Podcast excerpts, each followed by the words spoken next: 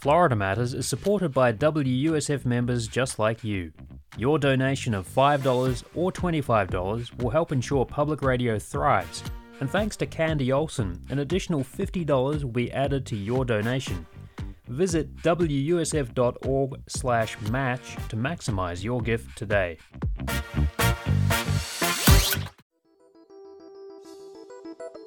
Welcome to Florida Matters More, the podcast for Florida Matters, WUSF Public Media's show about the issues and events that Floridians care about. I'm Robin Sussingham, host of Florida Matters.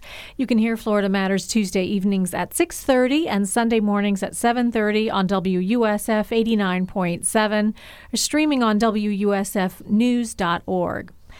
This week on Florida Matters, after a spate of pedestrian deaths around the Tampa Bay area, we're talking about what, if anything, can be done to make our streets safer. Coming up, a conversation with Christine Acosta, Executive Director of Walk Bike Tampa, Beth Alden, Director of Hillsborough's Metropolitan Planning Organization, Whit Blanton, Executive Director of Forward Pinellas, and Florida Matters producer Stephanie Colombini. Support for Florida Matters More comes from the National Foundation for Transplants. Right now, hundreds of Tampa residents need an organ transplant they can't afford. You can join the National Foundation for Transplants Operation Second Chance at transplants.org to learn how to help give someone a second chance at life. Well, thank you all for being here.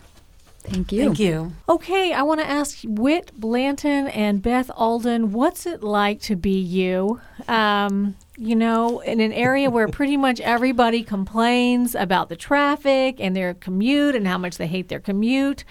And bikers and walkers complain about roadway design, and these national studies keep coming out saying that Tampa Bay is deadly for pedestrian and bikers. You are in metropolitan planning organizations, so what do you say at the typical cocktail party to people? Whit.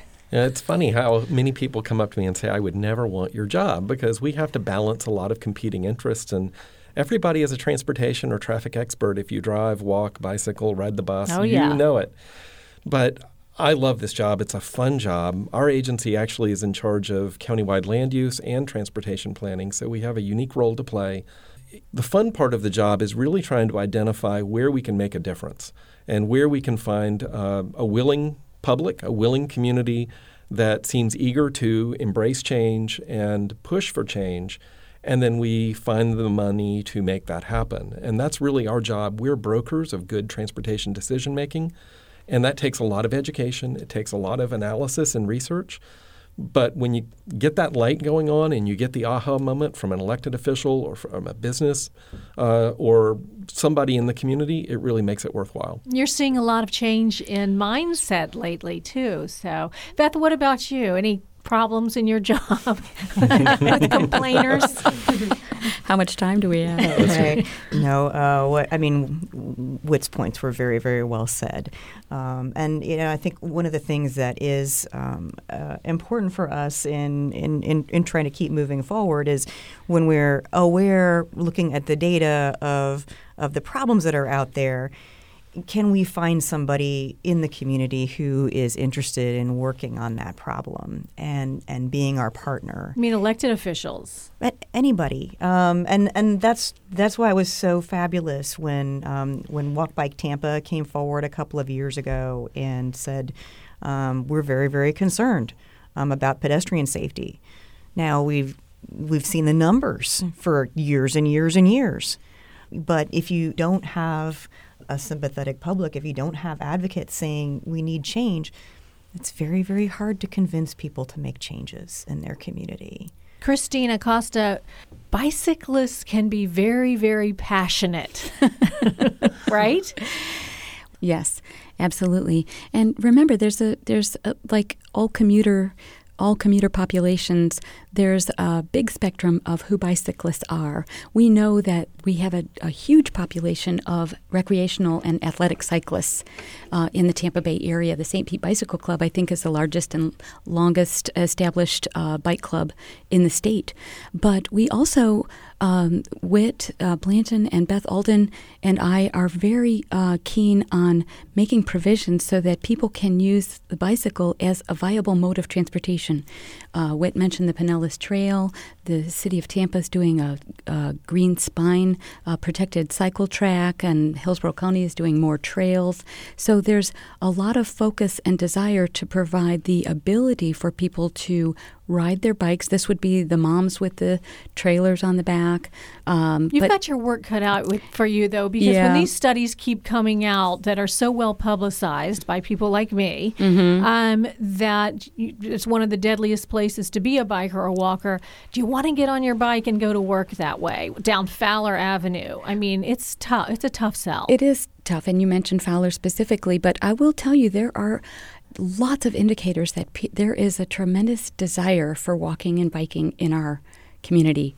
I'll give you some examples. I was involved in something called the Tampa Bike Valet. So this is where you would, similar to Coat Check, you would check your bike in at an event.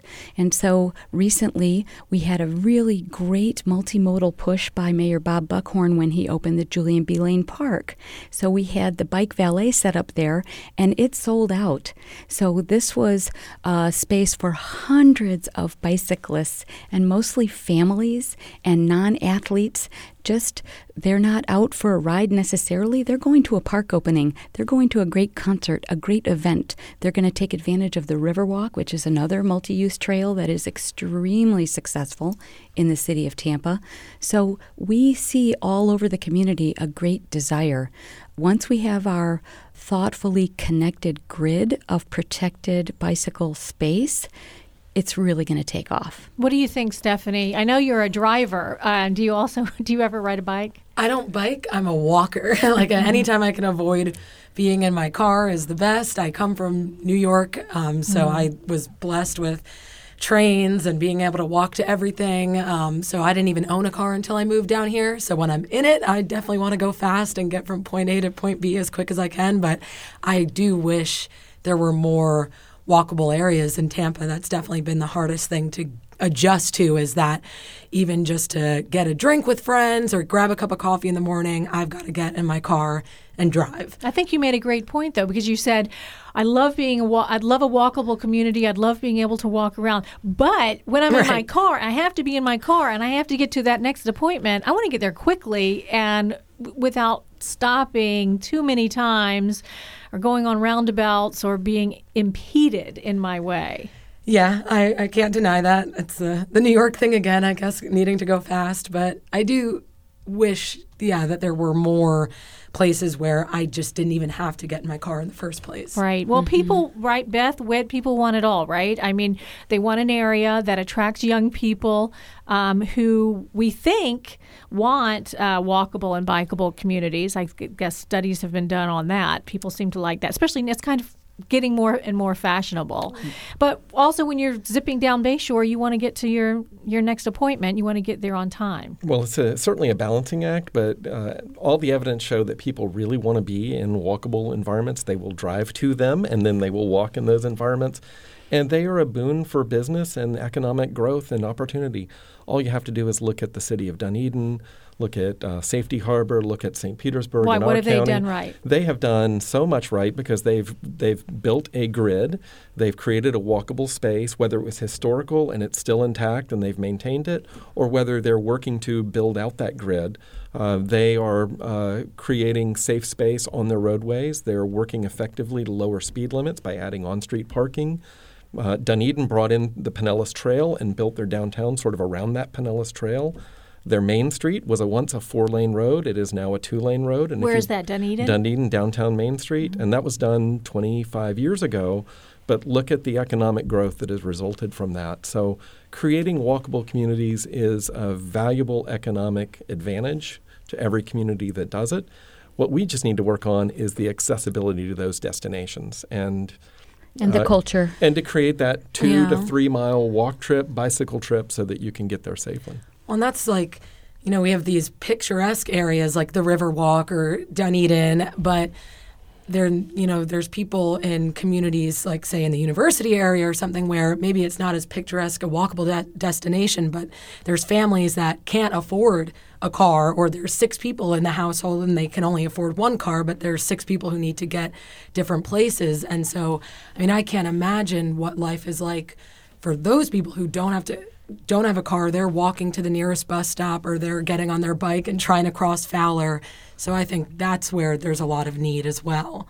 There is a link between affordability, even housing affordability, and your transportation choices. Mm-hmm. Um, when we look at um, what can um, households afford to spend, what can people afford to spend in their budget on housing, we're now looking at what the typical household is also spending on transportation, and it's high here because you have to have a car to get just about anywhere if you were able to get by with one less car in your household, whether it's three down to two or two down to one, then you're saving eight to ten thousand dollars every year. If you were to put that back into a mortgage, you're talking about a house that might be worth one hundred and fifty to two hundred thousand dollars. So uh, there's a there's a real tie here, um, and and I think that we're seeing more people start to talk about we we need something that's different. It's hard to picture it. I you know I don't know what this is going to look like, but it, but it needs to be different. A lot of this is very hard because Stephanie, you brought up New York. The density, housing density, population density is such a huge factor in this. I'm thinking of Polk County and our transportation woes. Um, a, ta- a tax didn't pass a couple years ago that would have given more buses out to the rural areas. I mean, talk about non walkable. I mean, these are people that live an hour away from maybe where their job could be if they could get there and get a job. And, and so it creates a lot of rural poverty and things like this because they don't have. So I think density has a lot to do with this. And I go back again to Salt Lake City, mm-hmm. which put in light rail and it's been a tremendous success. But they've got Mother Nature working for them. They've got the Wasatch Mountains and the Great Salt Lake and all the population density in just a long line where you can just send light rail up and down. We don't have that here, Christine. We've got a lot of, uh, you know, people are willy nilly spread out everywhere. I think, what did you call it? Peanut butter? Like Peanut there's butter. Like peanut butter. yeah, it's we don't have that easy fix. I don't think. We we definitely do not have an easy fix, but we have the potential if we understand the value of density, we can start to affect change. Sprawl is a huge problem. The solutions that we will develop for Pasco County and to connect them to job centers and community assets is not the same thing that we will create in terms of solutions for uh, Brandon or solutions for the urban core of Tampa or St. Petersburg or Clearwater. We need a very robust offering that is uh, a myriad of solutions. But sprawl does is a big problem. But I, I would venture to guess that the people in Pasco County uh, or some of these further reaching communities, when they get home, like Stephanie said, they don't want to get in their cars. They would love to have perhaps that huge box store plaza that's just a lot of pavement uh, that is on the, on the downside economically. They would love for that to be redeveloped into their version of a main street, of a village, of some community that is improved upon so that they have walkability in their area. We do have density today that would support bus service, would support much better bus service than we have. Um, and that's true um, not only in the city of Tampa, but in a number of our older suburbs like Brandon, Town Country, Carrollwood. Um, these these are areas where it would be worth investing in better bus service. So, like when we look at uh, how many people and jobs in Hillsborough County have access to frequent bus service, today that number is about 16 to 17 percent, so like one sixth of our population and jobs. So, is is that a good job access metric? I don't. I don't think it's a good number. Yeah. You look at um, Chattanooga is providing access to as many jobs with their bus system as we are, and we have three times as many jobs as Chattanooga. This is a place where we can really step up. We're one of the top 20 metro areas in the country, and we have not invested in just basic bus service. We should probably have about double the amount of bus service out on the roads that we have today. Would this new initiative, this new transportation initiative, would that help with that problem? Definitely. Absolutely. Yeah. So a lot of people believe that the in the autonomous vehicle realm, that the bus rapid transit is the first uh, element that can work with dedicated space. So we're not talking about buses that have to blend into traffic. We're talking about really sleek buses that look and feel like trams, that have the potential to be an automated vehicle, and that can come with a frequency uh, that enables people to um, make it to work on time, even if they miss the bus the first time. Let me ask you guys um, transit oriented development. I remember years ago that was like the, the catchphrase, and planners were getting very excited about it. Has that come to pass at all in Tampa Bay area? Have we had any transit oriented development, or is that We have OD without the T. you have development without have the development-? Yeah, waiting, waiting for the transit. And you know, sometimes Is it still something that you're looking for, or are you on to new concepts? Well, I think I think you have to make so many. You have to make so many changes. So there's not only there's the development pattern, there's the density that you're talking about, and the and the mix of uses. Like, you know, can you walk to a store from where you live, that kind of mm-hmm. thing. So there's the land use changes, the transit oriented development. Then there's the roadway infrastructure. Do you feel is it safe for you to go out and walk or bicycle or catch the bus or what have you, be able to get to your destination without a car? And then there's is there the transit service actually available and running that you could catch it um, if you know if it went to where you're going? And all of those are big changes. All of those are big changes. So lately, um, Tampa has had the great good fortune to have some changes in the first arena. Uh, of the land use and development pattern, particularly you know in in in downtown in the, central core um, of Tampa, you see a lot of redevelopment and densification and mixed use. This is a first step, and I think maybe the second step is focusing on the roadway infrastructure and transforming that so that you feel safe walking and bicycling and crossing the street. And if we create that kind of environment, it's going to be much easier for people to imagine how a transit system could work for them. Walking there, Christine. I was going to say we do have a, a very good example of um, a another TOD, which is trail-oriented development. So, believe it or not, the Riverwalk is defined as a multi-use trail, and so it's an, an urban environment. The return on investment uh, for the urban trail development is often nine to one. So we have a very high return on all the development. If you look along Riverwalk, it has been fantastic. And Dunedin was another good example of that.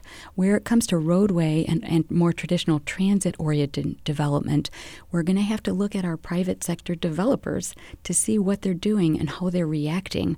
And what we see is developers like Water Street, uh, Mr. Vinik and his organization, and they are developing the community first and with transit plans included, including water transit. Yeah, Jeff Vinik, the owner of the Tampa Bay Lightning, so he's a big contributor to this transportation initiative. This seems to be one of his um, interests. I'll just Yeah. say, I I think sometimes you have to have a catalyst investment to make that happen. It's great when you have a deep pocket developer, investor who's willing to transform a part of a community. But if you make the investment in a conscious, thoughtful way in your transit infrastructure and site your stations accordingly, you can capture that market value. We're looking at our Gateway Mid County area right now, where uh, the Department of Transportation is funding an intermodal center feasibility study. Where that will ultimately be located provides a rich opportunity, say in the Carillon area, to begin to transform an auto oriented development pattern into a more transit oriented development pattern because the market for accessibility is always there and that market is being created by that investment. So the private sector will respond if given the opportunity and all we're really looking at doing is giving people the choice of do they want to live in a suburban automobile oriented gated community which is a viable choice for many many people or do we want to give some segment of the population a choice of living in a walkable transit oriented area where they can maybe make that trade off between car ownership and investing in a house or uh, an education or something like that. Right. Yeah. Sounds good. Um, That- bef- yeah. Before we wrap up, I wanted to talk a little bit about the white sneakers that I brought, if that's all right. Okay, so Beth Alden brought some white sneakers. I just thought because you had a long walk from your car to the through the parking lot. what was that about? So um, I, I brought these because they're what we wear as part of the Walk of Silence, which is to acknowledge pedestrians who have been killed during the past year. Mm. We'd love everybody to get involved. The first part of a 12 step process is acknowledging that you have a problem, right? and so we're, we're at that stage Yes. of having a conversation as a community about we have a problem Right. so that we can take steps to do better.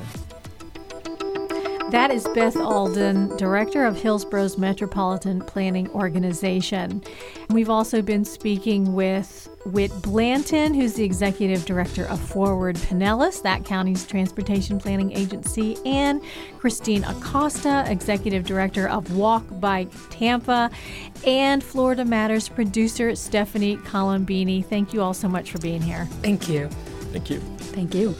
And thank you for joining us. Listen to Florida Matters on the radio Tuesdays at 6:30 p.m. and Sunday mornings at 7:30 on WUSF 89.7. You can always find it online at wusfnews.org. I'm Robin Sussingham. Come back next week for another episode of Florida Matters More and subscribe on iTunes, Google Play, or Stitcher.